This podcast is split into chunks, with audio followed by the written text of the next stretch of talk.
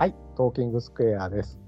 えー今回はですね、なんと多分何もなければですね、第10回目だと思いますけれども、この10回に僕は力を、命をかけてきましたので、ポッドキャスト番組とにかく10回やれば、なんか番組として成立するかなってなんとなく思ってるので、その記念すべき10回に今日はですね、素晴らしいゲストをお迎えいたしました。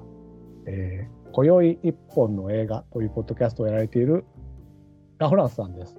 あ、どうも、ラフランスと申します。声一本が声一という番組やっております。ラフランスです。よろしくお願いします。雇用市みたいに訳すといいですよね。うん。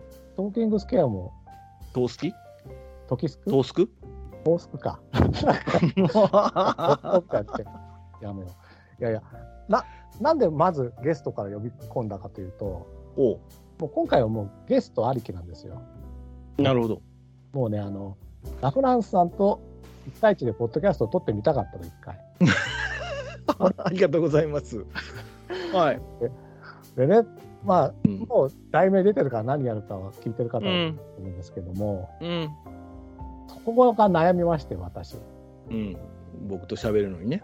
そううん。うん。わかるよ。うん僕ね、本当にラフランスさん面白い人だし、大好きだし、ポッドキャストね、ラフランスのポッドキャスト一緒にいろんな人と出してもらった時は、もう笑いしてるんだけど、はどうにもね、い。うん。なんかテーマで喋ろうとすると共通点が見つからなかった。そうですね。共通点ないかもしれませんね。はいはい。ないですはい。こんなことって珍しいなと思って、一緒に喋ると楽しくて気が合ったりするのに。あでそんな話をね、この前もさせていただいあ。しましたね。うん。まあ、絞りに絞ってですよ、僕は。あの、普通、雑談って実は苦手でね、うん。なんかね、テーマがないとね、やっぱり、うん。うん。なので、ちょっとだから、今回はその、ストーキングスケアの、なんなん？緊張してんの？もしかして。緊張してるよ。緊張してるやろ、今。緊張してるよ。もうだから、もっとちゃんと自分の番組なんですから、あの、が言ってください。大丈夫ですから。はい。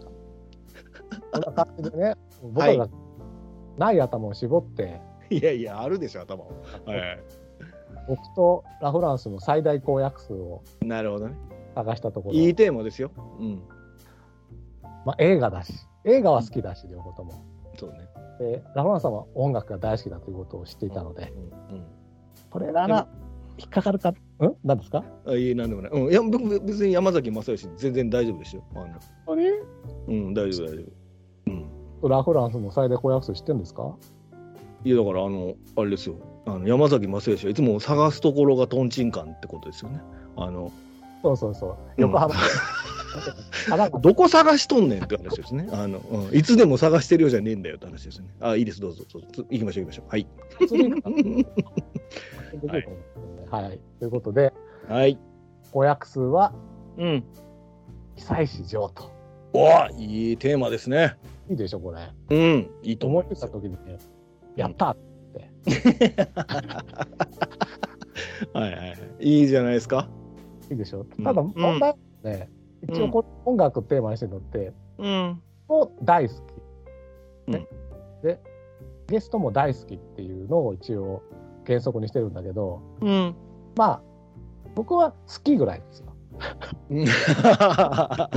本人側の原則からちょっと揺らいでますけどね。はいはい。ラフラさんは、いいんじゃない？僕好きですよ。大好きかどうかで、まあ僕大好きですよ。あ大好きっていうか、久石譲の曲、あの音楽ですよね。好きですよ。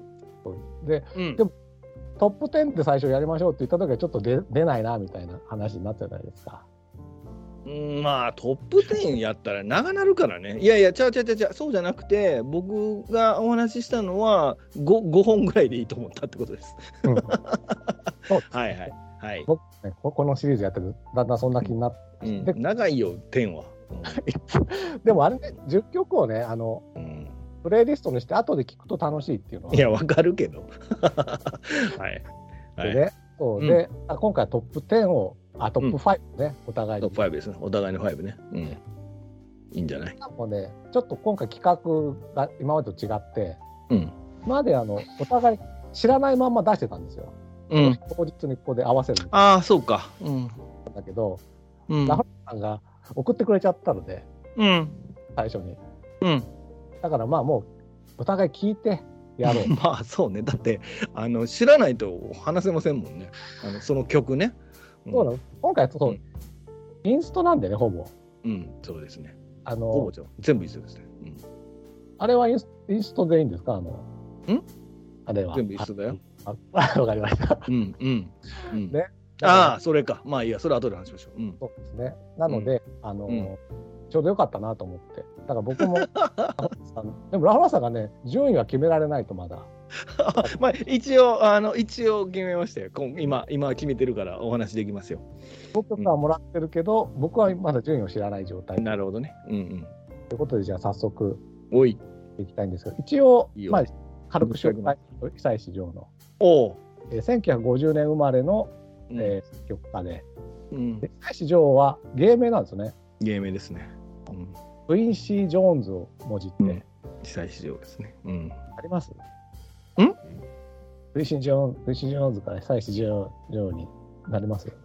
なんでやねん。音読みやろうが、だから。旧石上や。だから。久が旧や。音読みや。何を言うてんねん。旧石上や。だから。旧あ旧石譲がクイーンシーの空が久しの久にして、それをわざわざ訓読みにしてるんですよ、久石上って。あれいいわラフランスさんがいてくれると。クイーンシー・ジョーンズから文字って久石上にしたってことね。考えてたらどうして久石がクイーンシーなんだもうちょい調べとけ。クイーンシーや9や。9やがな、久しの9や。クイーンシー・ジョーンズっていうのは有名な方なんですか？おお、クイーンシー・ジョーンズめちゃめちゃ有名ですよ。だってあれですよ、あれじゃないですか。あの、ソウルボサノバ、あ、わかれんか。えっと、あの、ソウルボサノバってわからないですか？えっと、オースティン・パワーズって見られました？あああの絵だけ絵だけか。えっとね、ソウルボサノバとか、あとね、あれですわ。あのー、You- We Are the World わかります？マイケル・ジャクソンとか。あれのプロデューサーですわ、クインシー・ジョーンズ。あ。嫁さんがナスターシャ・キンスキーでね。あのまあ、クインシー・ジョーンズは音楽、アメリカの音楽プロデューサーでめちゃめちゃでかい偉大な人で、もちろんさ。んあのはい、キルビルとか見ました？ビルビルもポスターだけ。これや本当話が合わへんの。あわへんすごいよね。クインシー・ジョーンズっていうのはアメリカの音楽界ではかなり重大大きなプロデューサーで、まあ、いろんなえ音楽とかいっぱい出してますけど、まあ、ソウル・ボサノバってあので調べてもらえるとわあこの曲やってる人かっていうのとあとあのなんですかねあのキルビルの「タッタラッタラッター」のところですね。ハモったじゃないですよ。はいウィークエンダーとかであのテレビでやってた、あれですよね。ハモったらダメなのあんまり歌わない方がいい絶対引っかかれへんって。僕らの番ポッドキャスト何回もハモってますけど一回も引っかかったことないですから大丈夫ですよきっと。うん。一応これのテーマあまり歌わずに魅力を紹介する。そうなの？ああいいですよいいですよ。はい、はい。どうせクイーンシーまあまあでもクイーンシー・ジョーンズはでもその We Are the World は知ってるので。レーザーワールドのプロデューサーですわ。うん、のまあそのぐらい有名な人ですね。憧れてみたいだから江戸川乱歩みたいなことですよね。江戸川乱歩そうです、うん。ね。そういうことですそういうことです。うん。え最初はミニマムミュージックっていうのをやっていて、うん。あなんかこうめちゃくちゃ調べたな。返し曲みたいな感じですようん。うん。同じメロディーを繰り返していくみたいなちょっとトランス的な感じってことですよね。うん。なるほど。うん。違います。いいよ。続けて続けて。いろいろあって映画音楽まあ、で最初がナウシカなんですかね。最初がナウシカかな映画音楽は。1984年にナウシカでドーンと来てこっからまあジブリの、まあ、宮崎さんはじめジブリの映画とか、うん。まあ、まあこれからここから先はあれですよね。曲紹介とした方がいいと思いますので、うん。だからまあ比較的今回映画音楽からの紹介であっていう感じですかね、うんうんいいんじゃない？いいですか？そん。な感じえー、僕ちょっと前もっていいですか？ハモリありにしましょうよ今回。何ハモリ？っていやだからその音楽を例えば「ダララララン」とかあるじゃないですかみたいな。あそうありあそれはじゃあうん。あの長くなければ。いや、さすがにそんなもん、フルコーラスで歌うか。5いやあのほら聞いあの聞いてくださってる人がこの曲ってどこのことって思われると思うんでなんかそこはなんとかこうパララランとかああそれかってなるじゃないですか映画見てる人ならね。うん、覚えてるかな、僕曲を。いやいや僕全部聞いたから覚えてるよ今日。いや、大丈夫夫。うんうでは、じゃあ、いいですよ。どっちか中での久石譲の我々のベスト5とうこと行きましょう。楽しみ。うん、他でいいですか、じゃあ。いいですよ。第5位です。おえーアルバムでは「フリーダム」ってアルバムに入ってたんですけれどもうんうん、「スプリング」という はいはい。名曲ね。はいはい名曲です。これなんでこれ選んだの、はいはい。まあ普通はサマーだと思うんですよ。いや本当そうよ。サマーってね、あの、うん、はい。ちょちょっとだけど、ラララララランダランね。何やっけ そうそう、それ。ララララランラランランラン、そうそうそうそう。菊次郎の夏ね。はい。北の映画のね、はい、そうです。だと思うんです。で、僕もサマーは好きなんだけど、はい。なんかね、この「フリーダム」ってアルバム、た多分これね、えっと、あれが入ってたんですよ。あの、ハウルの動く城のテーマが入ってて、うん。それでなんか、多分借りてきたか買ってきたかなんで、そその中でこう聞いてたら、うん、何これサマーみたいだけど、ちょっとみたいな曲うん、わかるわかる。うんわかるでしょ？うん。で、なんかね、その、なんこう、2番手感というか、なんていうかな、ババッチモン感みたいなのをちょっと感じたわけ。いいですね。いいですね。うん。でもこれは、クインシー・ジョーンズならぬ、久石譲が作ってるから、うん。どっちもね、まあ、うん。パッチモンとは言わないかもしれないけど、ちょっとうん2番煎じみたいな感じ。うん。でも、僕ね、ロードってあるじゃないですか、うん。あトラブルの。トラブルのロード？おあれもね、なんか第1章、あ第2章、第3章って出てるんですけど、う はいはい。第2章聞いてると第2章の方が好きになっちゃうんですよ。ほう。なるほど。あれももう完全にうん。コード進行は一緒だけどちょっとメロディー違うみたいな。うん。でね、このスプリングをずっと聞いてたら、うん。なんかね、サマーより好きになっちゃったんですよね。ああ、いいじゃないですか。そうんだからね、ちょっとね、一回サマーを思い出そうとすると、スプリングは上がる。微妙、あれコード進行一緒ですかね？コード進行は一緒かな。ちょっと違うかもしれませんね。うん。タンタタンタンタンタタンのところがちょっと違う。うんね。うん。ララララランみたいになってくる。わかりますよ。はい。ササマーは結構、なんだ、オーケストラも後ろに入ってたりしますけど、うん。スプリングのこのフリーダムバージョンは完全にピアノ一本でね、うん。ピアノだけですね。うん。2番煎じだけど、うん。心を捉えて離さないっていう意味で僕は5位に挙げました。なるほどね。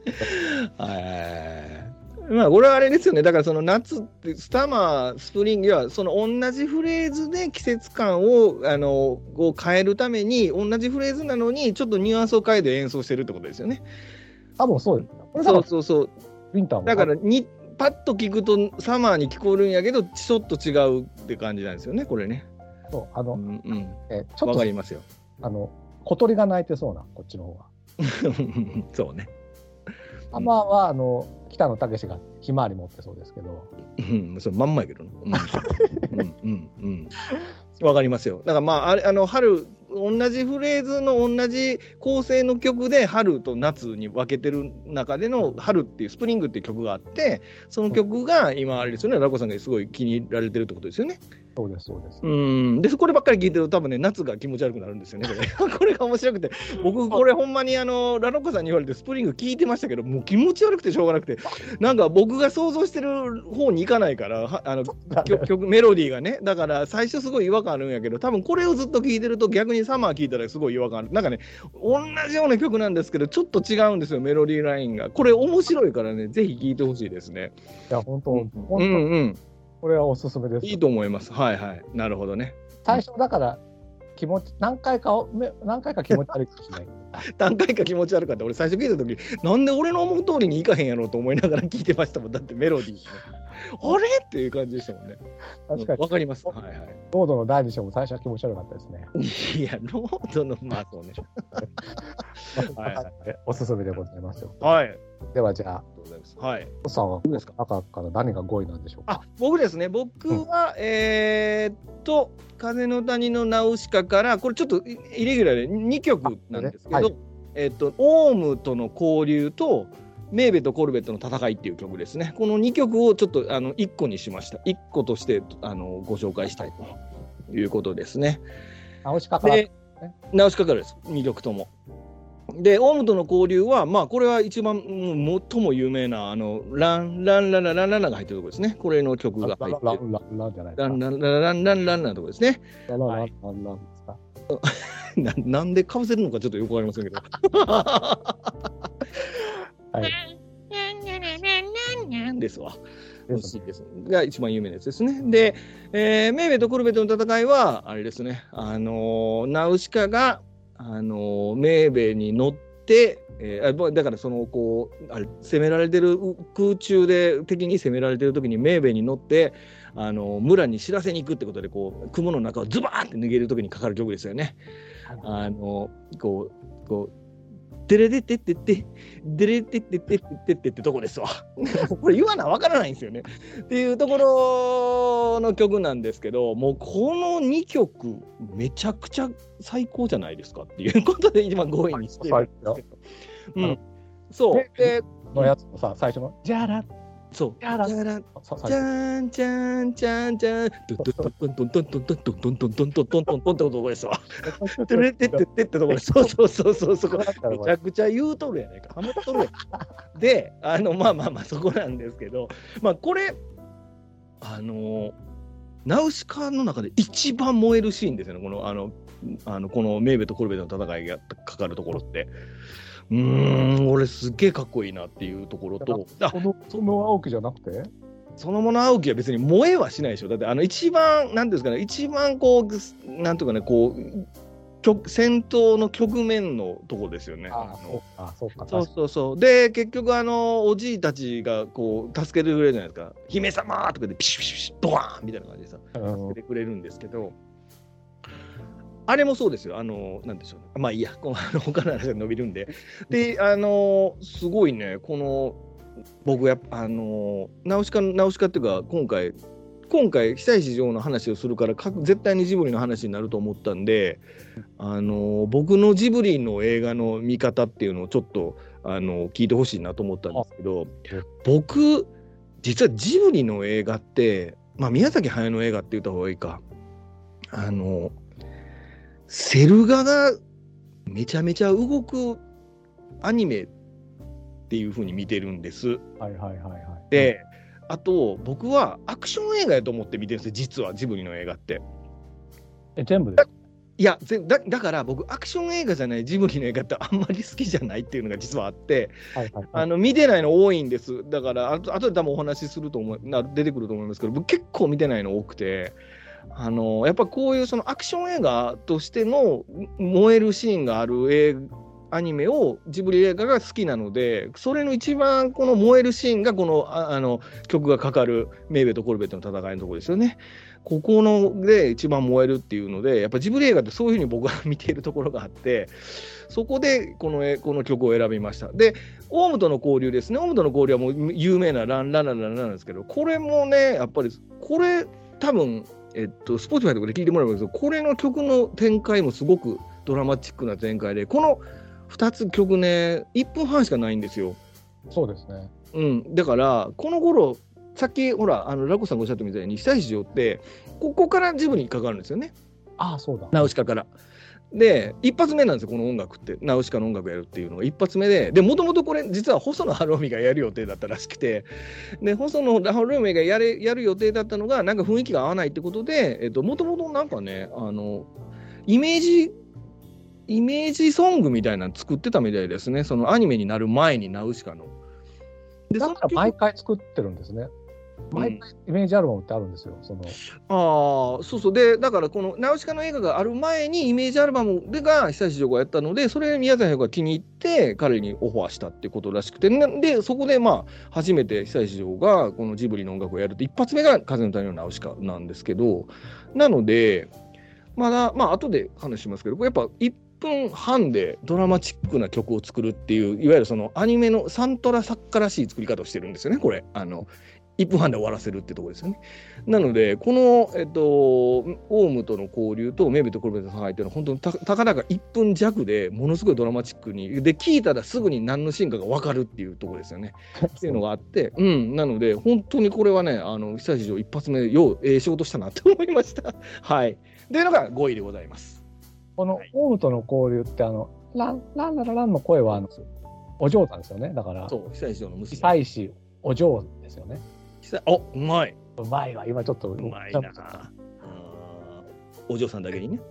その久石お嬢はですよ、うん、後に「舞」っていう、えっと、朝に衣で「舞」っていう歌手になって、うん、崖の上のポニョのイメージアルバムで「うん、ひまわりの家のロンド」っていうのこれも久石譲作曲の曲があるんですけど、うん、それもね本当歌いも歌ありで入れようかなと思ったぐらいで今回ちょっとインストだけにしたんで入れなかったんですけど 全然よかったね。うん、リの家のロンドは大傑作。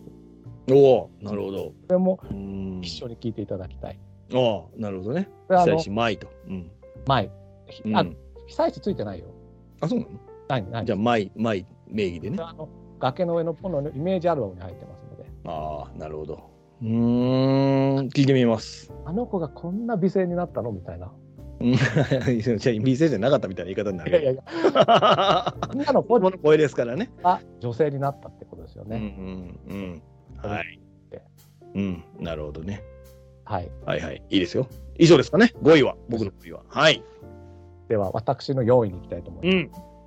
うん、4位は、えー、紅の豚のイメージアルバムから、ピッコロ社ですね。うん。魔漢光殺法ではないんですけども。なんて？何？魔漢光殺法ではないと言ったんであ、魔漢光殺法。はいはいはい。滑舌悪かった？あ、ピッコロか。あ、ドラゴンボールのやつやってんのね。うんはい、ではなくてですよ。おもろいおもろい。うん、あの工場うん うん。時の修理工場のね、うん、名前のなんですけど、僕、うん、さっきあの、えっと、ラ・フランスさんはほら、うん、ナウシカのサントラで1分半とかで、しっかりガンと、うん、世界観を作るところがすごいってね、おっしゃって。僕ねやっぱサントラって、ちょっと近いんですよ一曲一曲が。うん、あの確かにドラマチックなんだけどね。うん、なので僕はどっちかっていうとイメージアルバム派なんですよね。うん、イメージアルバムってその映画の多分前にこのこんなイメージでって、えっと、宮崎さんが言ったのからもう別に映像ないところ時点で作ってるんだと思うんですけど大体10曲ぐらい入ってて、1曲3分とか4分ぐらいあるので、うん、なんかじっくり聴けるっていう。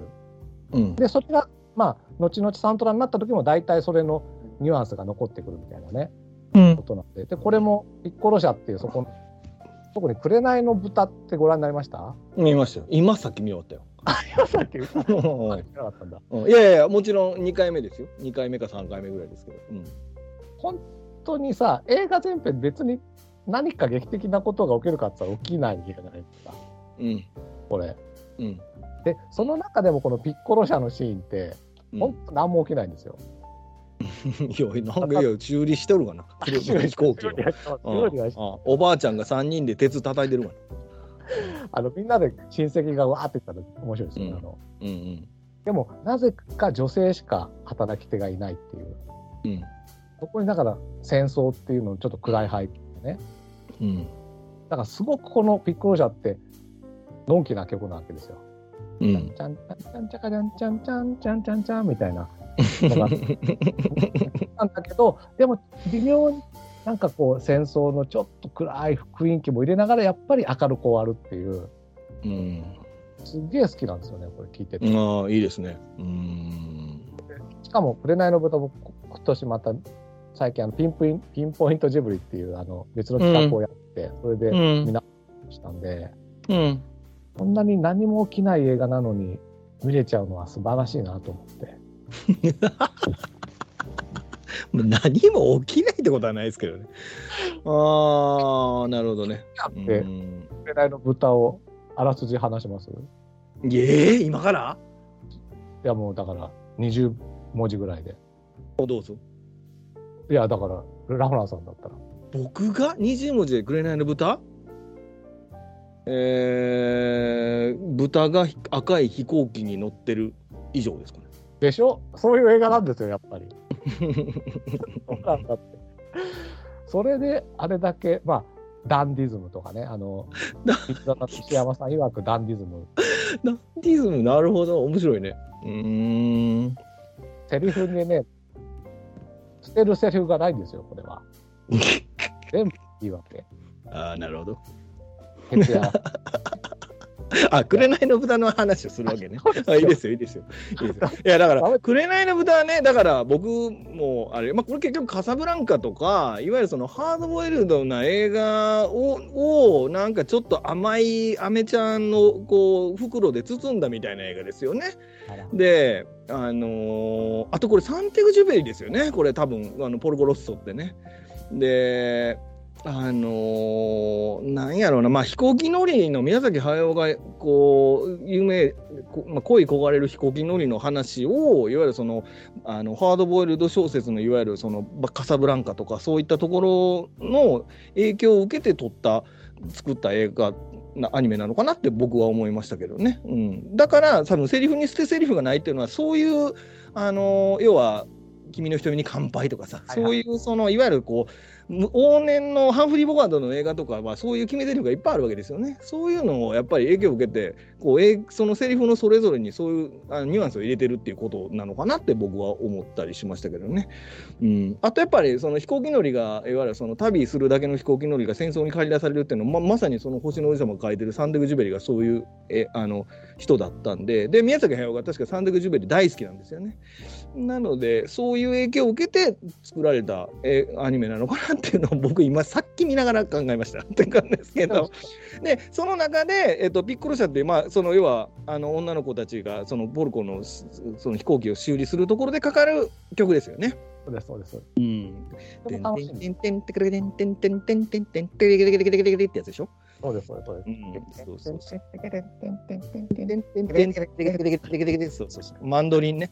マンドリンでそうしてるやつね。そうそうそうそう。マンドリンは、で、なんかイタリアンの映画なのに、ロシアの楽器のマンドリン使ってるのにイタリアに聞こえるっていうの謎ですよね。確かに。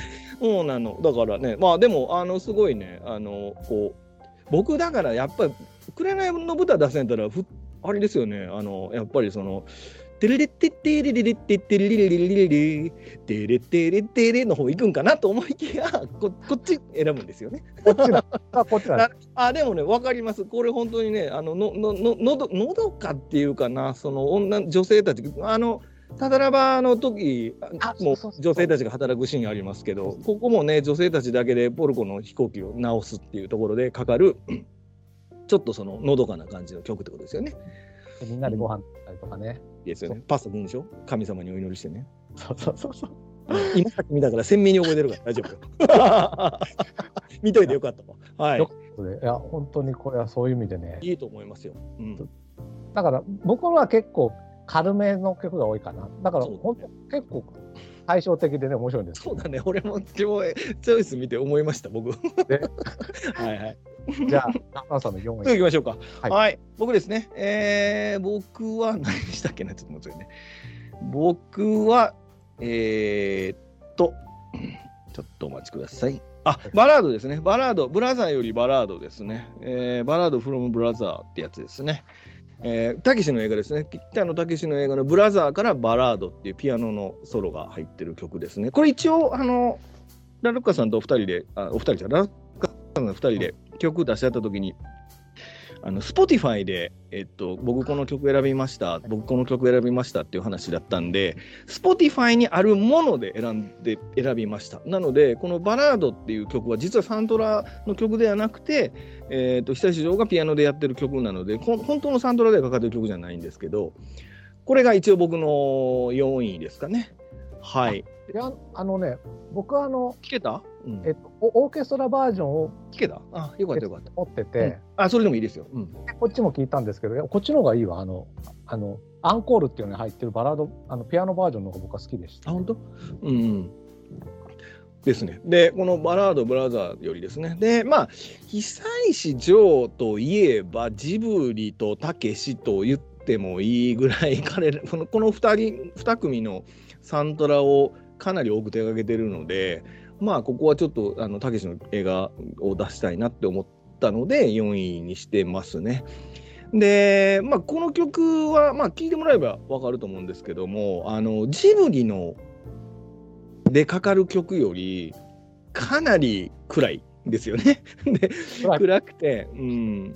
なんかね、やっぱちょっと物悲しい旋律が多くて、あのーそうですね。まあこれ、たけしの映画って多分見てもらえばわかると思うんですけど、だい大体、あのーこう、破滅に向かっていく映画が多くて、まあ僕はその映画好きなんですけど、まあ、はい。あそこやったんですか？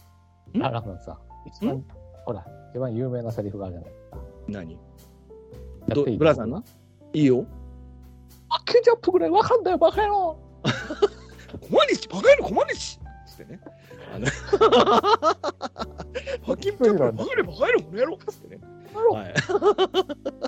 そうですそうです。あのあ見られました？あ昔見ました、これ。あ昔か。うん。まあかなりいや、期待して見に行ってなくて、あんまりこういうの見ないから。でも、なんかしかもなんか黒人とのマフィアとのなんか構想みたいな感じだったでしょ？うんでもね、なんか見てたらめちゃめちゃ面白かったですよ、これ。あ、よかったよかった。うん。あのーあれですね、その、たけし映画特有のそのハードボイルドで、あとその主人公がどんどんどんどんこう、あの、破滅の方に向かっていくっていうのが、まあよくあるんですけども、そういう演出だの映画なので、この久石譲って、たけしの映画何本か見てたらしくて、で、そのたけし本人からそのオファーがあったらしいんですよね。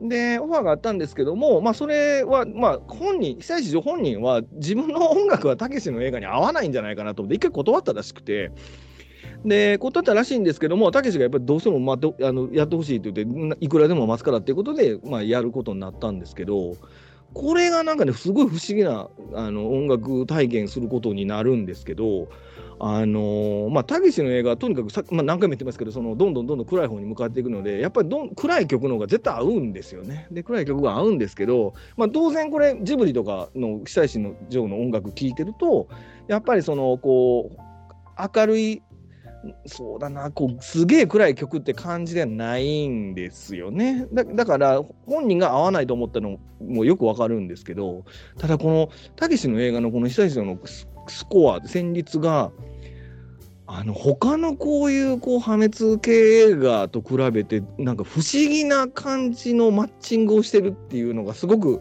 あの分かる映画だと思うんですね。ぜひこれ音楽あの意識しながら見てもらう機会があれば見てもらいたいんですけど。そんなに嫌な感じというかさ、こういうのって怖いって思う感じにならなかったのって音楽の力もあるような気が。あると思います。うん。なのでね、なんかね、そういうこう、殺伐とした世界観なんですけど、なんかすごい情緒的っていうかね、なんか、なんかいわゆるその、こそなんとなくぬくもりがある、悲しい旋律の中にぬくもりがある。だだからこそ、その主人公に、こう、なんていうかな、主人公のことをちょっとこう共有、主人公の気持ちを共有して、なんか自分も悲しくなるっていうかね、そういう感じになってるんですよね。だん。だから、映画はその、だから、えっと、悲しいところのぬくもりでしょ？そうです、でそうです、そうです。ジブリ映画明るいんだけど、やっぱ切ないんですよ。そうですよね。そうんだからやっぱりマッチするところなんじゃないですかね。これね、だから僕、そうか、いつ言うかと思うんですこれ結局ね、それなんでそう思うかじゃないですか。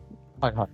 これね、あの、まあ、僕あんまり音楽詳しくないんですけど、この久石譲って、あのラルコさんギターとか弾きます？あ前弾いてました。ちょっときます。うん。例えばねその同じような作曲家で例えばあのジョン・ウィリアムスいるじゃないですか「スター・ウォーズ」とか「あのまあ、ハリー・ポッター」とか「ジュラシック・ワワパーク」とかあの、えーと E.T. とか、まあまあな、あらゆる映画音楽を撮ってるジョン・ウィリアムスの曲を、まあ、例えば、いそう、スター・ウォーズにしましょうか。スター・ウォーズだったら、タンタンタタタタンタンってあるじゃないですか。あれをギターでベースコードを弾こうと思ったら、多分なんとなく弾けると思うんです。あの、コードが。わかります？言ってること。僕、じあゃーん、たーん、だだ、あ、ごめん、これ ET やな。まあの、音が拾えそうって意味です。だから、ジョン・ウィリアムスのの曲のコードは、なんとなく。わかります、だけどね、例えばね、もののけ姫とかね、あの、千と千尋の神隠しとかね、絶対拾えないですよ、あの、コード。弾こうと思ったら。へでっていうのは、これ、あの、まあ、僕、これ音楽詳しい人で間違ってたら教えてるんですけど、これ、久石城って、なんかね、4度体積和音っていう、そのなんか独特の、こう、独特の、なんかね、鍵盤の、は指の鍵盤の運び方をするのをすごく対応する人なんですって。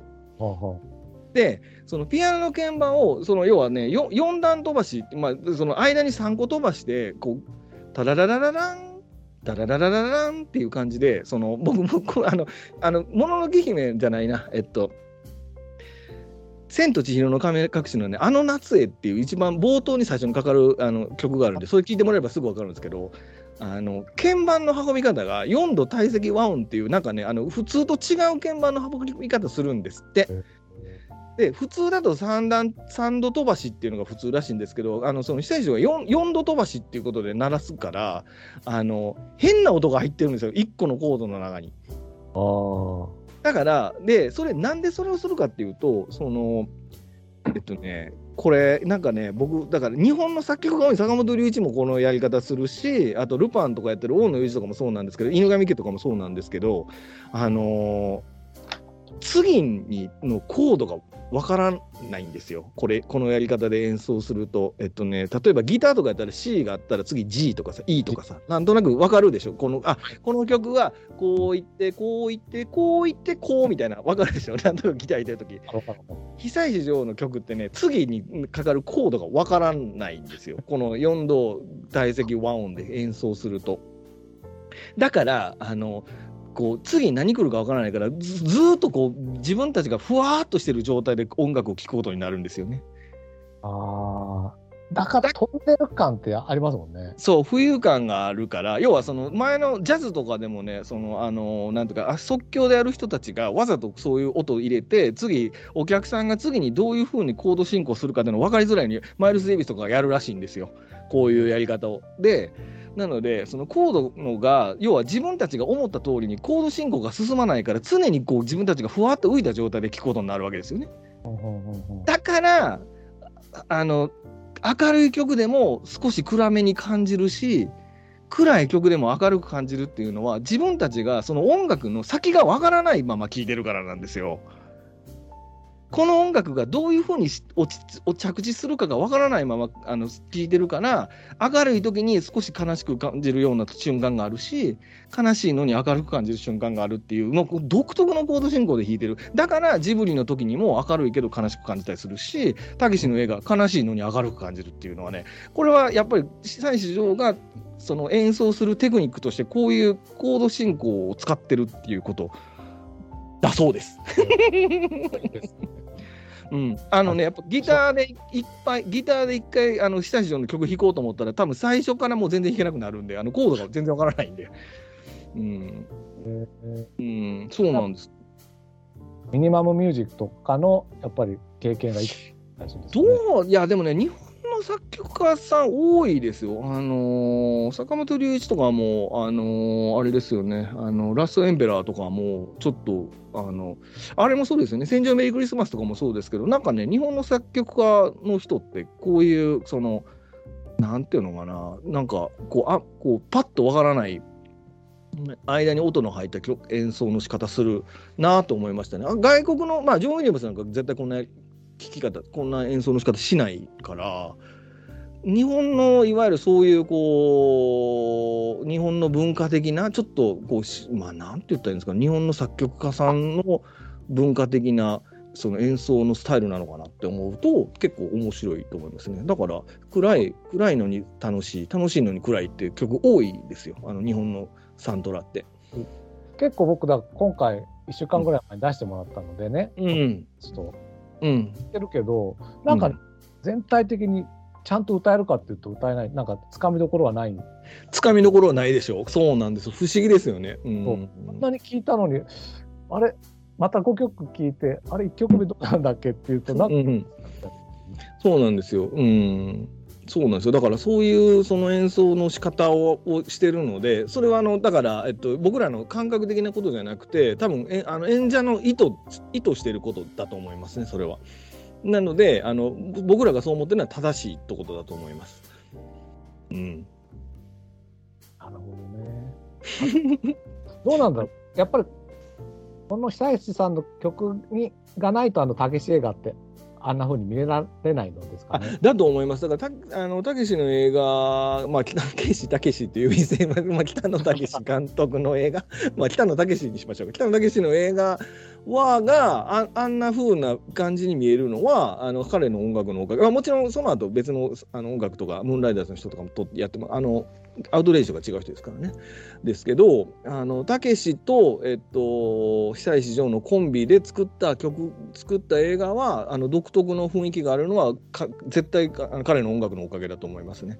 いやうん、あんたちってなんかやっぱ印象違うんですよ僕。違う違う。まああれはまた別の人ですからね。うんそうなんですねだってその男凶暴につきも別違う人ですからやっぱりあのちょっと違いますもんね。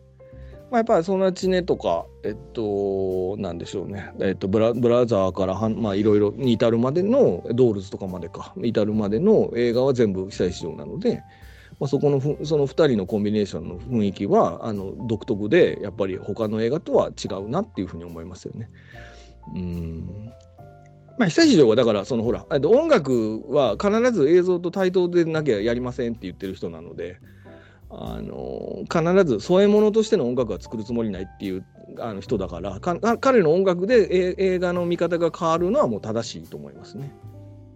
はいだからうん、音変えて別のやつ別の人のでにああ合いそうなのはめてみて見てみたいですよね。あ そうね。うん、まあでもそうですね、まあ、さっきも言いましたけどそのに日本の先ほどなんか坂本龍一でも全然いいと思いますよ。合うとは思いますけどね。でもでもなんかそのなんでしょうね。久石譲のこうなんやろうな。なんか実家帰って玄関開けた時のぬくもりみたいな音あるじゃないですか。彼って。なんかその わかる？そういうのはあ多分他の坂本龍一はもしかしたらないかもしれないですね。坂本龍一はなんかこう疲れたサラリーマンがちゃんちゃんちゃんいやそれはその曲や。感じするけど、それはその曲。うんうんわかるわ。わかる。それただの宣伝やけど。じゃあ僕も3、位です。どうぞどうぞ。はい。今の流れでとても長くなりました。うん。うんいやとんでもない面白かったどうぞどうぞ。うんで3位はですね「かぐや姫の物語」のサウンドトラックからあお音楽1とあ。はいはいはいはいだからさほんはい。飛び抜けて明るい曲なんですよ。はいはいはい。僕この映画見てないんです。ごめんなさい。はい。おまあかぐや姫はご存知ですよね。かぐや姫。はい。これはどこでかかるかっていうとうん天からかぐや姫に対して天あ天じゃない月からの使いが迎えに来る時にその使いの人たちがうん。楽団を率いて「ちゃんちゃんかあーちゃんちゃかちゃんちゃんちゃんあー」みたいな感じであ軽いやってくんだけどあれってでもさうん。何を表してるかって言ったら死じゃないですかうん。あのかぐや姫が月に帰るっていうのは言ってみそうなのうん。だと思うんだけどその、うんまあ、ある種死神的にも見えるものがうん。この曲聴いていただきましたよね、聞きました、もちろん。あの曲調でやってくるんですようん。めっちゃ見てると怖いのなんか映画で見てるとちょ あ、そうなんですね。っと鳥肌怖いなと思って見てたんだけどうん。あのこの単体をね、うんそうそれこそさっき言ったピンポイントジブリっていうのであのいろんなえっと、ジブリの曲のベスト10みたいのをみんなでうん。作った回があって、うん。これはベスト10に入んなかったんだけど、これを出してくれた人がいて、うん。私この曲聴いたら泣くんですよって言ってたのね、その人が。うん。いいじゃないですか。いや、僕、うん。分かったけどね、この曲とか、その時話してたら、うんで一応そのみんなが出してきたのを入れて、その次の朝ね、うん。こう聴いてて、この曲がふっとかかったらね、うん。なんか外なのに泣いちゃったんですよ、僕。うわええ話や。何なんだと思って。映画見たこと分かったのに、この曲単体でふーって帰ってくると、泣いちゃって、あ死ぬかもしれないです、もうすぐ。あ。ああ。目にゴミ入っただけちゃう？それ。外歩いてて。そうかな。花粉症とかそうかも。なんか急になんか懐かしさとか、なんかいろんなものがね、わーって溢れてきてね、うん。言われもせぬ気持ち？わかんないけど、うんうん。いや、わかりますよ。うん、になってうね、ん。うん。僕はもしかしたらうん。月の住人かもしれないとも思ってるんですよ。ああ。まあ、それは残念ながら違うと思いますね。うん。でも誰も迎えに来てくれないっていうのかな。ああ、なるほど。そうそうもんこれ聞いてだからいろんなんだろうなここの曲って不思議なんですよ。多分その時にその時聞いた感じでうん。めっちゃ明るいのに、あのうん天野さんはどう感じました？これ聞いた時。うーん、ちょっと映画見てないから何とも言えませんけど、ななんか結構、え、かぐや姫なのに、割となんかその、なんか海外の音楽みたいな感じなのねっていうふうに思いましたけど。うーん。月から来る死者たちが謎のメロディーを奏でてくるどう、どういう体なの？これ、だって絶対これ日本の和物っぽい音楽じゃないもんね、これ。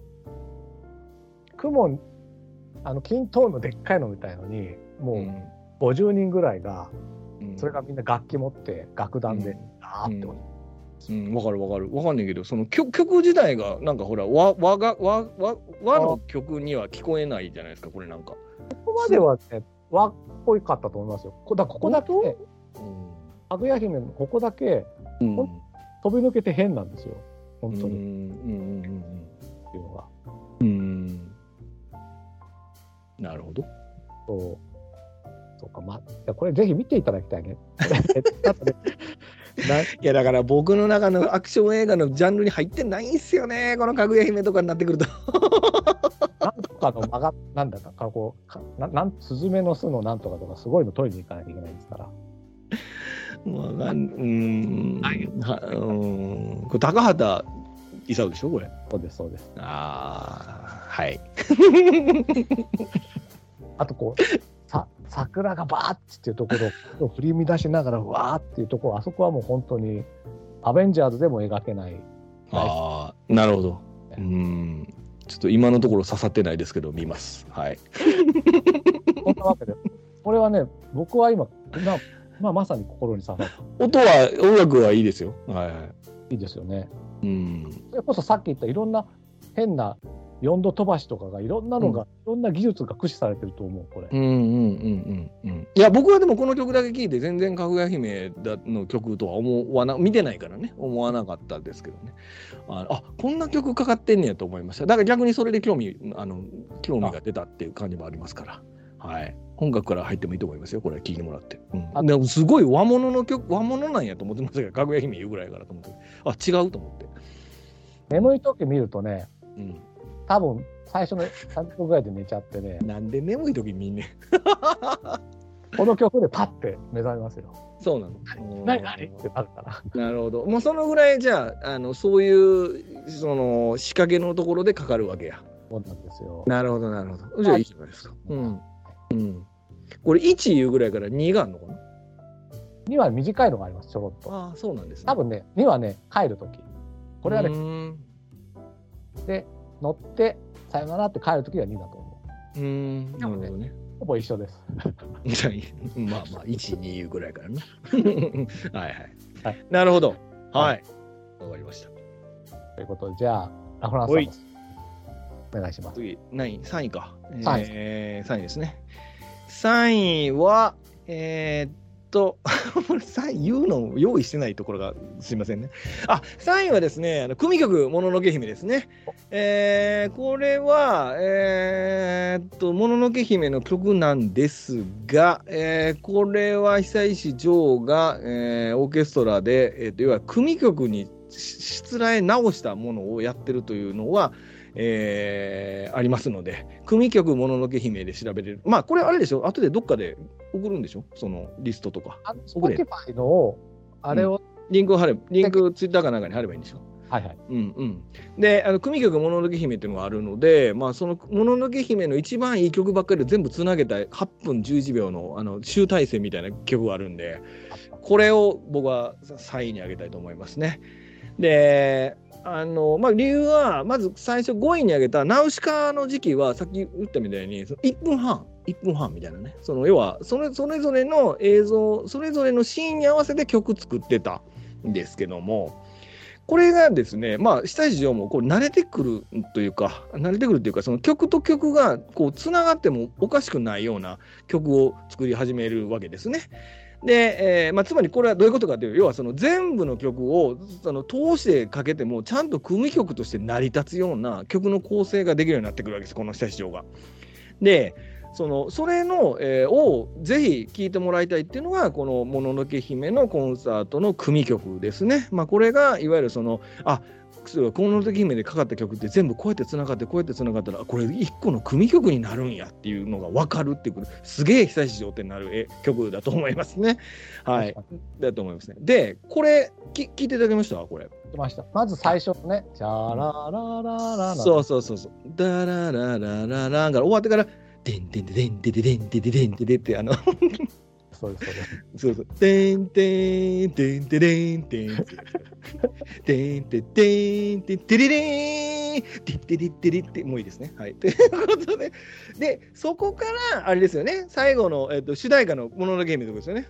の、僕、これがすごくて、僕、あの、ほら、元の元もののゲームって確かメラさんが歌ってる日本語バージョンなんですけど、この組曲ももののけ姫の曲が最後かかるんです。これ一応英語なんですよね、歌ってんのが。英語バージョンの歌で、で、英語バージョンの歌で最後全員で合唱するシーンがあって、もうそこもって寒気出るぐらいかっこいいんで、あの、ぜひ聴いてほしいなと思いますね。うん、こう、英語のもののけ姫の歌詞いいですよ。なんか歌詞がいいっていうか、なんか響きがいいっていうかね。これで入ってました？入ってる。おい、入っとるかな。最後に。あれ？歌詞な。入ってる入ってる。もちょいちょいちょいちょい。あ、違う、これ、これで英語になりませんね。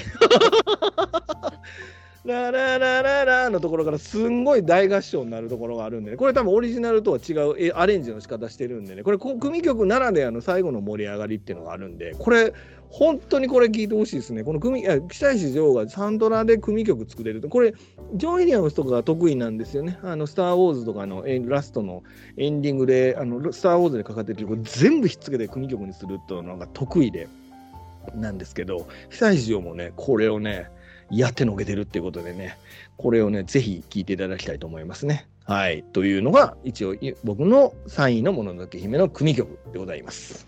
はい。8分30秒ね。うん。これ聞き応えあるんでね。うん。ラダやりました。これ、僕1位じゃないかなと思ってたんだけど、3位なんですね。うん。はい。じゃあ。ということですね。はい。こっからじゃあ僕2位。2位。はいはいはい。2位はですね、風立ちぬのサウンドトラックから、旅路、宇宙飛行と。まあこれオープニングです、オープニング。うん。チャラランチャンチャラランチャンってやつね。そう。デンデンピリリリリリリリリリリリリリリってやつでしょまあまたマンダリンなのよね。これでもね、あのマンドリンか。ごめんなさい。この前、風立ちのそれこそさっき言ったピンポイントジブリってところで取り上げたときに、なんか、この曲って和風っぽいねって言ってる人がいて、僕全然そんな印象なかったんだけど、それ聞いて、このもう一回聞き直すとそのマンダリンのところがなんかちょっとおことっぽいのかなと思って。まあまあね。ルルルルルンとこですよまあまあそれがマンドリンの弾き方やからとだからそういうところで感じるのかなって思ってそれとアコーディオンがね一緒になって重なってくるんだけど、うんいや、これこそもう、なんだろうな、こう、えー切なさの極致みたいな曲じゃないですか。うん。うん。これ聞くだけで、なん。かこう、全編映画が思い出されるみたいな。あ、あの、彼たちまあ、この曲ばっかりかかるからね。うん。見ましたよ、今日。これね、初めて見ましたね。あ、そうですか。と、うん。でもこう、やっぱり物作る人は結構刺さらないですか、まあ、その話はいい後にしましょうか。ああとっていいっすよ。いやいや、えっ、と、曲の話の後ね。あ、うそうです。いやん。うんいや曲、曲だから本当に、そんなに曲がどうこうじゃないんだけど、うんこれ聞いてるだけでなんか、あの、飛行機、なんこれ確かオープニングだから、うん子供の頃の、えー、と児童がうんね、夢の中でね。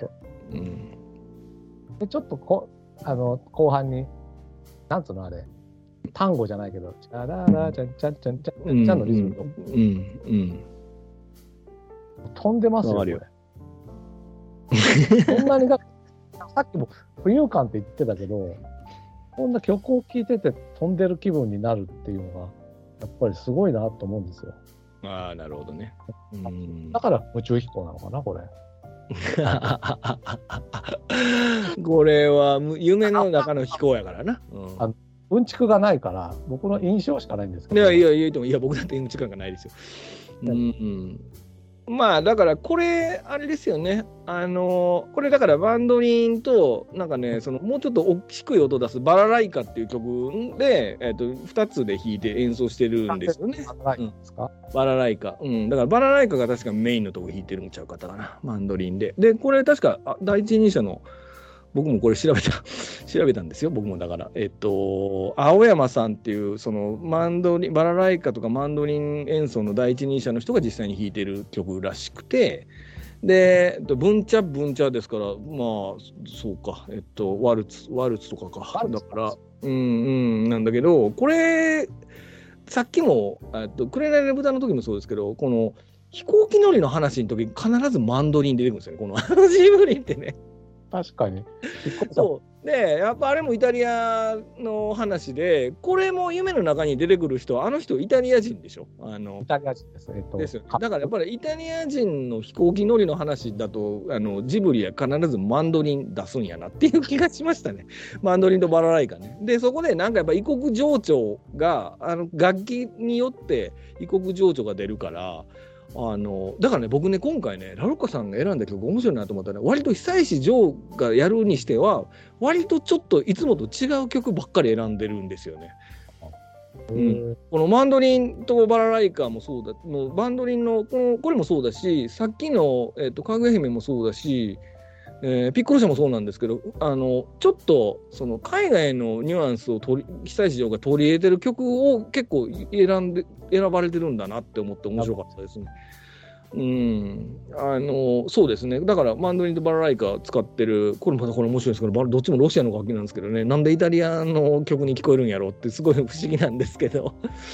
うん。なのでこれそうまあ切ない僕も見たばっかりやからな切ない切ないか切ないですよねうん確かにね、うん大使上の曲を聴いて旅し、本当に旅をしてるのかもしれない。うん、わかるわかる。だから、これ、でそれも風谷中って面白いのって、これ、日本の戦戦時中の話なのに、イタリア人とか出てきて、なんか、なんかその、こう、こう、な目線は、こう、海を越えてるみたいな演出になってるんですよね、これ、音楽的にはね。うん、そこは面白いですね。うん道を歩いてても、この曲がバックに耳の中でかかってると、なんか違う気分になるみたいな。なるね、うん、いいんじゃない？これバスがバス走ってる横をこの音楽聴きながら歩いとぼとぼ歩いてたらいいいい雰囲気ですよ。うん。うん、もう一個、あの、箱根か。うん。大使上ではないんですけど、あの、うん。世界街歩きのテーマっていうのがあってね、うん。あれを聞きながら歩くとね、うん。なこうか海外にいるような気分に。いやさこんにちはと言いたくなるんです。あの運転そんなこと言ったらウルルン滞在記聞いたらみんな泣くでしょそのそれと一緒やろ。別れの朝になるでしょ。う。ん、うん、そうね。であれ、だ汚い家でもあの、タラララタラランってかかったらもうリフォームさ それあれやろ。あのビフォーアフターやろリフォームさうんなんということでしょうね。でちょっとさあの、最近見られたということで、風たちの。見ましたよ。最近じゃ今日見ましたわ。うん。直子がさ、えっと、実家でちょっと病気になってて、で二郎に電報が来て、ちょっと病気だから、うん、見舞いに行かなきゃみたいになって、見舞いに行ったシーンを、まだ結婚、はい、結う婚中、ん、うん、覚えてます。うん、でちょっとわからん。言ってみて。あそこで、うん。二郎と直子が一回うん口づけするじゃないですか。ああ、するね。チュー結構してるよ、何回も。でも、あそこの口づけのうん。な唇の柔らかさはすごくなかったですか？誰にも同意を得られなかったのよ、この前。あそこだけね、なんつうんだろう、こう、この口づけ感がとても柔らかいんですよ。あアニメで表す。宮崎さん、本当天才だなって僕は。なあ、この口づけが？直子が。どううんうん全然そんなイメージで見てなかったから、そうか、そうなのね。うん、チュー何回もしてるもんね。うん、でもあそこだけです、あんな柔らかいの。ちょっともう一回見てみて、じゃあ あ見ます、そこだけね。これだね、だからこの曲聞くと。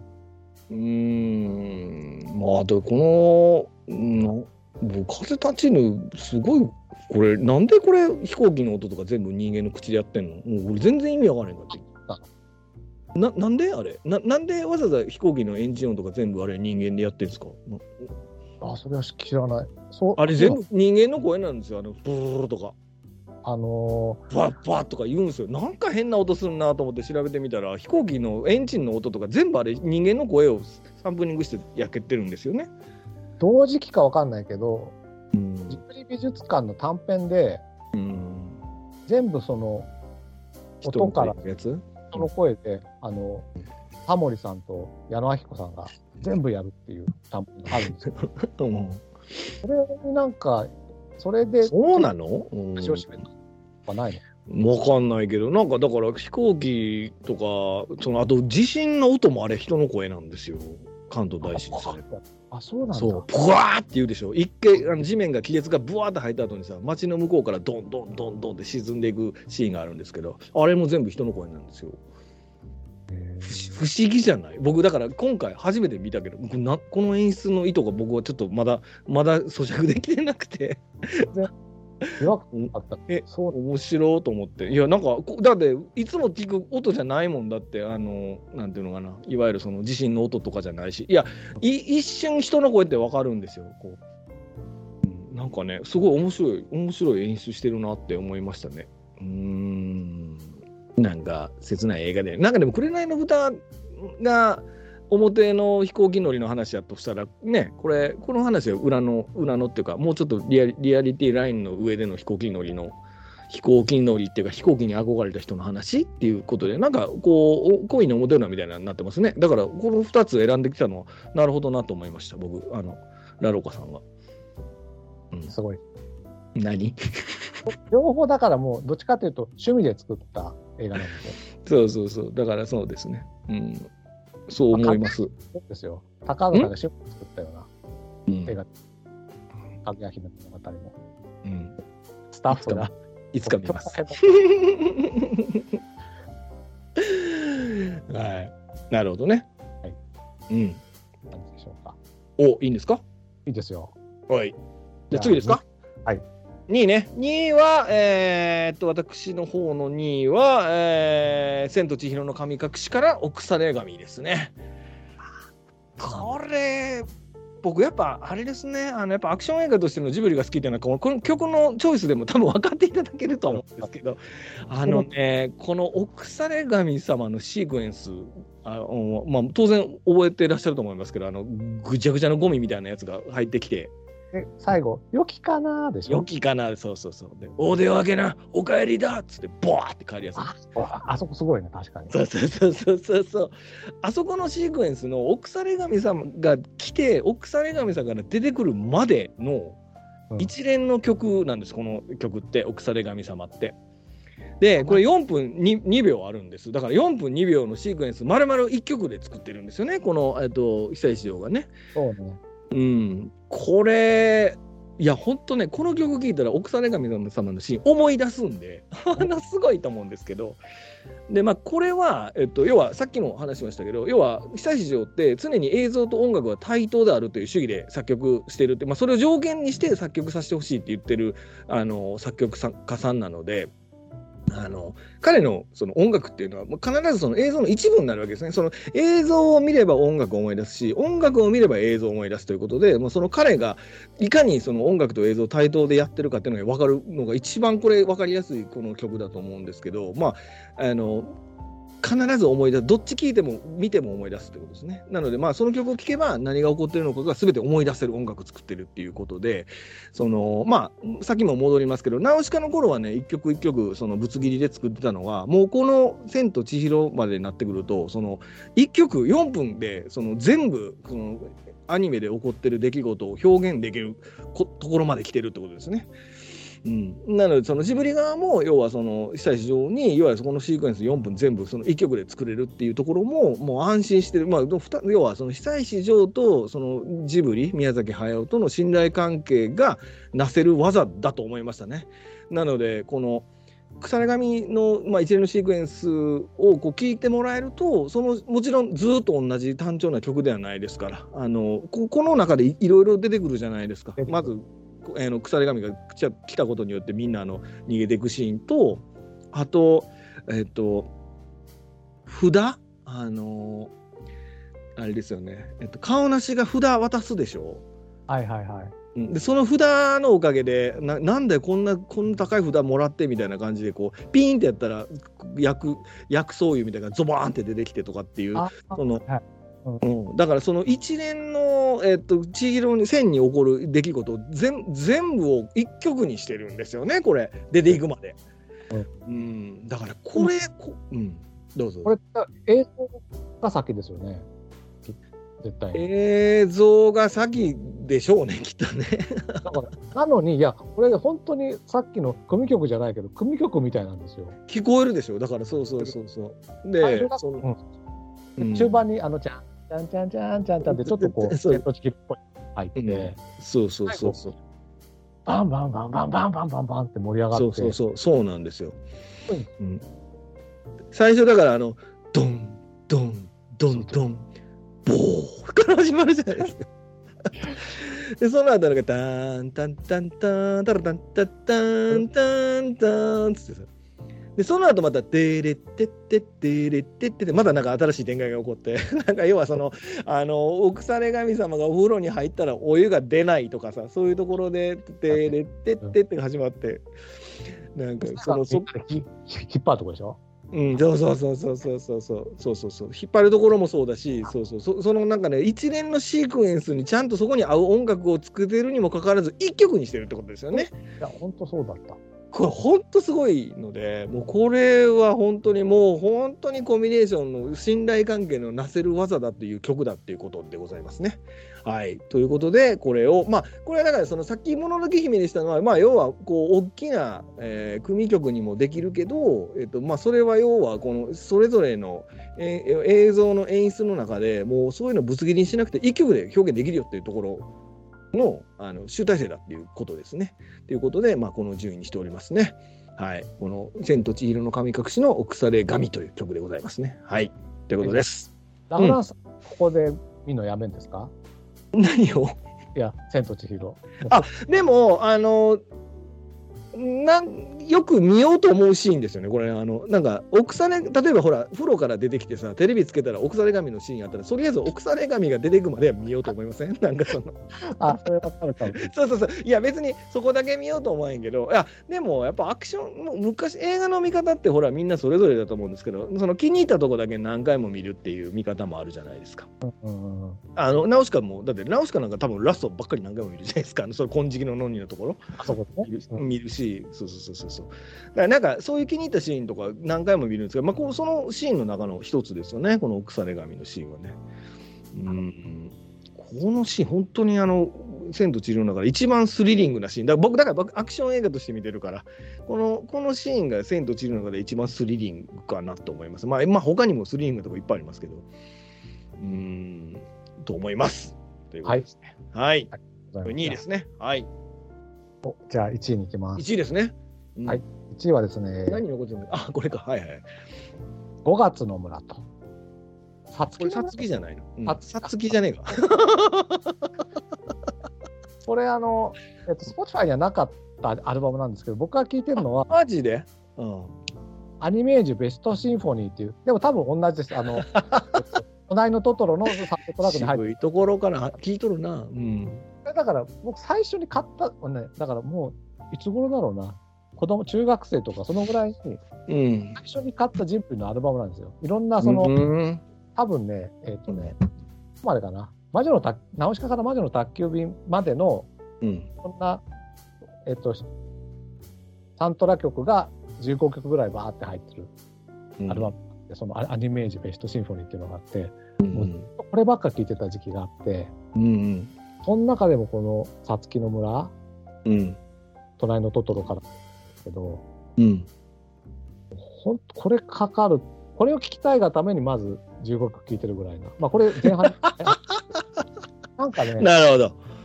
1分半ぐらいなんですけど、そうですね。うん。でもその1分半の中にもジャズの要素があるわ。うん。なんとにかくね、まあ、僕、さつきが好きなんでね、隣のトトロの中でキャラクターとして。さつきの中で、まあ、わかりますよ。うん。真面目だけど、ちょっと怒りっぽいけど、可愛いみたいなさ、うん。性格が全部詰まって、もうね、だからさっきの旅はどっちかっていうと、切ない系に入るんだけど、これ聞くと、うん。冬でも春みたいな気分になるんですよ。おお、いいじゃないですか。いいでしょうん。ランチャンチャランチャラランチャンチャランチャンってもう、そうですね。うん。これはだから子供の時からずっと聞いて自分が自分の中で冬だなって思う時はうん。聞いて頑張って春にするみたいな。すごい大事な曲だ。元気になるわけか。元気になる元気になる。なるほどね。うん。まあ、あれですよね。これはだから、あの、さつきとめいが田舎に引っ越して家、家を借りたってところで、あの、家をみんな、ボローと書いてる時にかかる曲ですよね。あそのう、うん。はいはいはい。真っ黒クロスケのくだりか。真っ黒クロスケはこここじゃないか。まあでもここか。なんか水汲んだりとか多分いろいろ外をワイワイやってうん。まあだから引っ越ししたてのなんかこうワクワク感の時にかかる曲ですよね。うん。うん。いいですね。これは俺も好きですよ、さつきの村で。うん。そうですか。これさつきの村って読むのかな？まあでもさつきの村なんでしょうね、きっとね。うん。一応漢字で5月とは書いて5月ですよね。うん。なるほどね。うん？完璧な曲ってこういうことを言うんじゃないかって思う。完璧なるほど。うん。ないや、いいと思いますよ。手手を出しようがないんですよ、これ以上。うん。これであって。くれって。いう曲って。いうことうん。うん。これでいいんです。だからなんかこれにさ、ちょっとソロのなんかこうアレンジとか加えて。くれるなぐらいの感じですよ。歌とかつけんなと。あとか ちょっとちょっと貯めてさ、貯めてトランペットとか吹くんじゃねえよみたいな感じで、ああ。もう完璧だと思う。だから森進一みたいにこの前にセリフつけたらもう訴えますよ、僕は。歌詞とかつけちゃダメなのそれ。歌詞つけたらだ。そうなのさあ、さあ、さつきが田舎に来たよとかダメなのめいちゃんも一緒に来たよお父さんはなんだか棒読みよとかじゃダメなんですか？糸井重里実は糸井重里、タランタンタランタタランじゃないですか？ダメあダメね。つけんなと。歌詞をつけんなということですね。あのね、歌詞ついてるやつあるから、ちゃんちゃんちゃん、ちゃんちゃんちゃん、ちゃんちゃんちゃんちゃんちゃんちゃんちゃんそれは任せて、これはもう、このままパッケージでずっとあってほしい。マジですか？このアニメージベストシンフォニーってアルバム僕もしなくしたらもう本当に天神の音楽に乗って好きに帰ってしまうかもしれない。ああ、なるほどね。うん。いいですね。はい。これがね。え？言ってみれば。何？さつきちゃんなんですこのさつ曲がきちゃんね。うんあん僕の思い出のさつきちゃんと。うん。そうですね。これでもトトロね、トトロっていつ見ました？1, 一回目、初見。いつ見ただろう。小学校高学年ぐらいかな。ああ、小学校5年ぐらいか。いや、あの、僕全然分かんなかったですね、最初。あの、多分初見で見たとき、これ、それもあれでしょ？これ、あの、同時上映、ホタルの墓だったんでしょ？これ、公開時って。どんな気持ちで見てたんでしょうね。当時の人たちって、その。この携帯で見てないから、だから僕ね、多分ねい、や、もちろんそうなんですけど、あの、同時上映、ホタルの墓ってひどくねってちょっと思って、なんかその、確かに。どっち先だったんだよって思ったんですけども。いやそうだから、もう、うんどっちかでもいいですか。え？どだから、1、2、3、4ってやったら、1から入る人、2、3で見る人とかいるんじゃない？どういうこと？一二で。二三2 3だから、トトロ、ホタル、トトロ、ホタル、トトロ、ホタルもいるし、ホタル、トトロもいるんじゃない？ああ、それは何？あの入れ替え制じゃなければね、映画館がね。うん。だから、その、まあまあ、それはいいんですけど、僕のトトロは、あの、大人になってからでしたね。なんかその良さが分かったのね。なんか、その、そうだななんかやっぱ、さつきとめいを自分の娘の目線で見た時に初めて泣いたかなっていうところで、僕がその子供の、子供でもないか、多分やってたのって、あの多分公開したての時に見た時にはもう全く響かなかった映画でしたね、これね。うん。でもなんか今見ると、今何回見ても投げる映画になってるんで、うーん。松さんなんか、松さんもうん娘目線で泣けるって言ってましたよ。ああ、まあ、あいつあんま感情ないからな。うん。いやいや、まあだからその自分の青春、自分をさつきに重ねることはできないんですよね、その子供の頃。まあ例えばあの、誰でしたっけ、あの、傘かす男の子？あの、カンタでしょ。カンタの目線で見ることはまあできるかもしれませんけど、まあ、あんな田舎暮らし僕してないから、あの、なんとなくその、うん、なんか都心から、まあ都心から引っ越してきて田舎暮らしでおかんが病気でっていうのはまあわからんではないですけど、なんかでも、そうだななんかやっぱり大人目線になった時の方がグッとくるものがあるっていうかまあでも作り手が大人ですからね。多分やっぱり大人目線で見せるためにだって蛍の墓と合わせてるだかとことも考えても割ともしかしたらターゲット大人だったのかもしれませんね。うん。でも子供らも見て面白いって言うんですけどね。でも子供らが見て面白いって言ってるのと多分彼女らが大人になって見た時の面白さって多分違うと思って。だからすごい不思議な映画だなと思います。直し方がねそういうのないんで。うん、トトロってなんかすごい不思議なところあの場所の映画やなと思いますね。うん。僕だからアクション目線で見てますけどこのトトロだけは好きです。珍しいな。はい、僕は完全にカンタ、カンタ目線ですよ。本当だ多分カンタと同年代の時にこの映画見てるから、うん、カンタと同様にサツキに初恋したみたいな目線キサツキのスペースもね。うんうん、だからそこはまあわからんではないですけどね。だから、カンタ活躍するとかあるじゃん、あの、こう、自転車乗ってさ、俺が病院の方行ってやるからって、もう。ん。う、よくやった、カンタって思いながら。でもさ、カンタ目線でさ、サツキのことに声かかれてたら、メイのことムカつきません？なんか。普通にムカつかないわがまま、わがままやん、あいつ。ね。目は可愛いなって思う。ええ、まあいいんですけどね。で本当にね、一時ね、ちょっと、だから学校行くの嫌だなとかね、中学生、小学生の高学年とかの時に、うんこのトトロ見る90分だけはなんか別世界にいられたみたいなところもあってね。ああ、いいですね。最初の映画でもある。うーん、いいんじゃないですか、それはね。ウキウキした曲っていう。うん。で、明日起きた時に夢だけど夢じゃなかったって言うんですか？もちろんえあでも種まいて？目だけで出て？あええね、ええ話やね。うーん。今す、ちょっと見たら木が、木が、ニョキニョキそうね。うん。あの、メイがあの、あなたトトロっていうのねって絶対言ってないと思うんですよね、あいつね。どうん、言ってないぞ、トトロとかって思う。うん。だからトトロかどうかわかんないけど、目に聞こえたことでしかないから、トトロかどうかわかんない。本当は。あの、うんボロロかもしれない。で隣のボロロ？兄のバボロかもしれないから。これはでもトトロって聞こえちゃったから、めめいちゃんに。そうなの？でもね、とと向こう側もしょう聞こ聞こえたらもうしょうがないかみたいな感じってこと？もちろんもちろん。ああ、なるほどね。あ合わせてきてるんだよ。合わせてきてんのや。まあまあね、そもそもね、いるかいないかもわからない存在ですからね。彼はね。うん、なるほどね。わかりました。第一 は、えっ、と、さつきの村ということですね。はい。うん、いや、まあ名曲ですよ。これもぜひ聞いたらすぐ、これも聞いたらすぐにね、あの、あのは、目のと世界、トトロの世界にぐっと引き込まれる、あの、名曲ですからね。うん。なるほど。わかりました。あはい。鳥です。鳥か順番間違えたな。まあいいや。はい。鳥は、僕はあれですね、もうあの、たけしの花火ですね。花火、もう今日見ました。もう何の花火今日見て先ほどボロ号泣させていただきましたけども。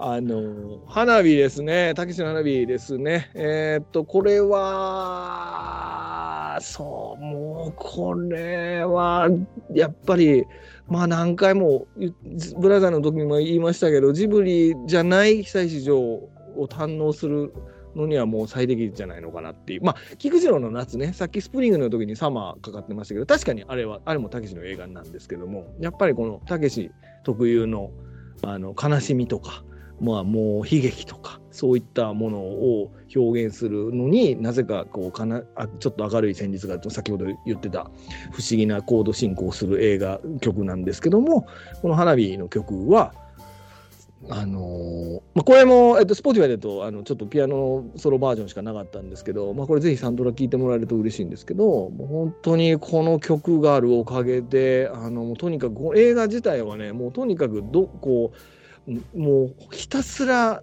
こうあの絶望といいますかに向かっていく映画なんですけども。あのまあ、たけしが警察官であその奥さんがあのや不治の病を患っててっていう話で、まあ、そこからその仲間の刑事があの撃たれて半身,、まあ、半身不随になって、まあ、いろいろんな理由があってたけしがどんどん追い詰められてこう破滅の方に進んでいくっていうところにすごく美しい被災地の旋律が入っているという映画なんですけども、まあ、これもそうだな、まあ、これを聞いてもらえるともうすぐじゅわって涙が出てくるようなあの旋律ですのでだから。うんララン、ラランみたいな感じでしょ。そうそうそう。ダラララララ。徐々にこう押し寄せてくるんだよね。そうそうそうそうそうそうなんです。うんうん、最後ね、やっぱ海のシーンがあるんでね、そこの、まあ、波海の波のシーンとかもあったりするんでね、そういうところにもすごく合ってるし、あの、ほんと切ないんですよ、この映画。すんげえ切ない映画で。まあもちろん、たけし得意のバイオレンスな暴力のす激しい映画なんですけど、最後すごく切なく終わる映画なので、あの、そこにね、本当にこの久石の美しい旋律がね、もうもうズバンとはまってるんで、もうこれもぜひ聴いていただきたいという感じですね。まあ、あんまりあの掘り下げることないんですけど。はい。というのが僕の1位ですね。トランプのシーンがやっぱり僕は印象的ですけどね。ああ、未来に映っててな。未来とうん、そうなんですよ。あれもいいですね。さ撃たれた。撃たれた刑事って大杉蓮さんだ。大杉蓮ですよ。大杉蓮が撃たれて、で、まあ、何？大杉蓮のシーンとまた別にこうなんかこう交互に出てくるみたいな。そうそうそう。だから、その大杉蓮は、要はその犯人、やまあ、薬師寺ですわあの、ボクサーのね、に、あの、撃たれて、で、あ、違う、えっと、あ、撃たれるんですね。撃たれて、あの、車椅子になっちゃって、で、おこおその女房子供にも逃げられて一人になっちゃって、で、何もすることないから絵描くしかないみたいなこと言って、その絵描きが、まあ、その描いてる絵全部あれ、たけしの絵なんですけど、はいはいそうそうそうそうそう。で、まあ彼は要はそのこう絶望からその再生再生していくっていう要はそのえっ、と光の方にこうあの光に向かって要はそのもう一回希望を持とうとする象徴として現れて、たけしは逆にそのえっ、とどんどん背負い込んでどんどんどんどんこう闇の方に落ちていくっていうまあそのその対対比になってるんですよね。たけしと大杉蓮のあのこのキャラクターっていうのは、うん、っていう映画であのまあとにかくたけしがかっこいいです。これは本当に。あのブラザーもかっこいいんですけど、ブラザーの2年、3年前かな、な映画なんですけど、まあ、これ、確か、えーと、賞取ってベネチアかな？金字ベネチアの金獅子賞かなんか取ってて、うーん、もうこれは、もう演出もこれだけ本人が演出演出もして、編集も全部自分でやってるんですよね、これ。うん、監督、脚本、編集、全部たけしじゃなかったかな、これ。う。ん、うん、でもう本当にこのね、あの、たけし特有のね、あの、こうカメラ止めて、相手、相手、真正面から撮って、反対側の相手、真正面から撮って、その後、音、音だけになって、相手どっちかが死んでるみたいなね、なんかその、あの、あの、おもうほんま、引き算にも程があるなっていうぐらいの 演出するのがたけしなんでね。あのそういう独特のリズムのあるえ映画なんですけど、まあ、そこにね、この久石譲のスコアがもうバッチリハマってるんで、もうこれぜひ見てもらいたいなって思いますね。はい。なんかこことですねう、もかなんかの引き絵のところにさ、絶妙にうまく猫が横切るみたいなシーンってなかったです。うん。ありましたっけ？ある、あるはずだ。あれって偶然なんだって。へえ、そうなんだ。これのドキュメンタリーを昔見た時にやってあ、て、そうなんですね。奇跡的んこれでこの映画完成だとか思ったって、たけしさんえー、そうなんだ。へえ、ごめん、そこまで意識して見てなかったな。うん、もう一回見てみます。うーん。うん。たけしさんだって一番好きかもな、これ。たけしの映画ですか？う花火が。ん。あ、ほんまですか？えー、すごい良かったですよ。なんか、あの、回しかまあ見たことないんだけど。そう僕もね、でもこれ2回目やったかな。だから本当十何年ぶりぐらいにもう一回見たんですけど、でもやっぱ、あの、やっぱちゃいますね。まあまあまあ、年取ったんやなと思いますけど、全然、あの、前見た時とイメージが、い印象が変わってて、すごい良かったですね。うーん、なんか奥さんと最後に旅行するとかも、もうダメですね、僕この年代で見たら。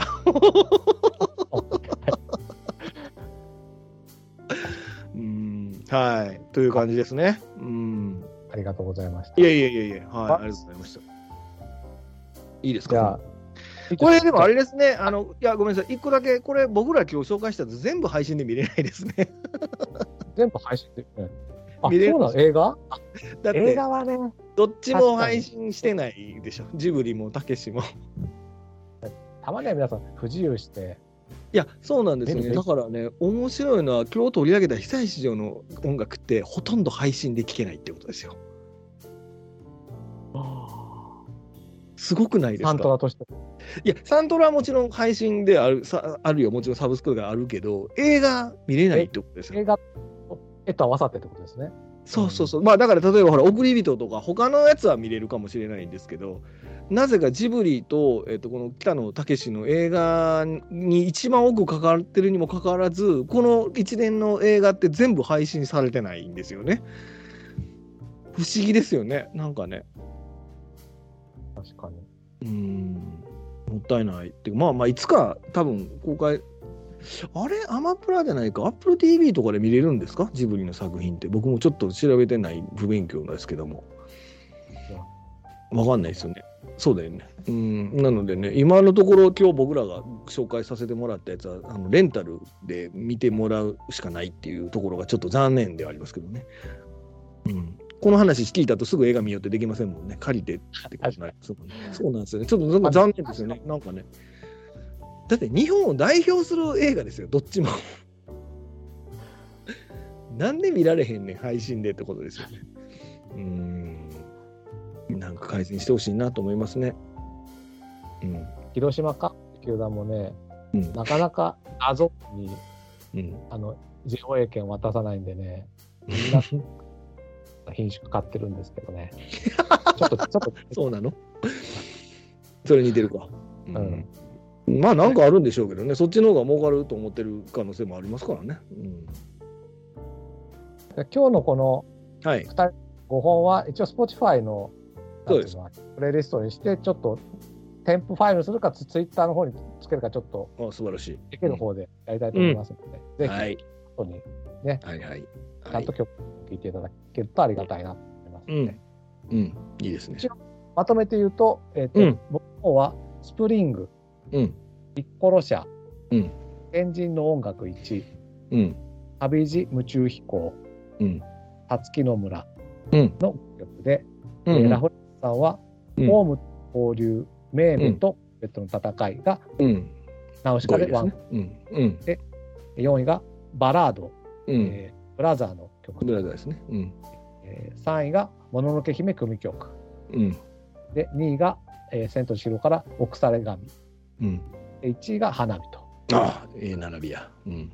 素晴らしい。いや、これ、あのね、あ、そうか、この順で僕まだ聞いてないんですけど、うん。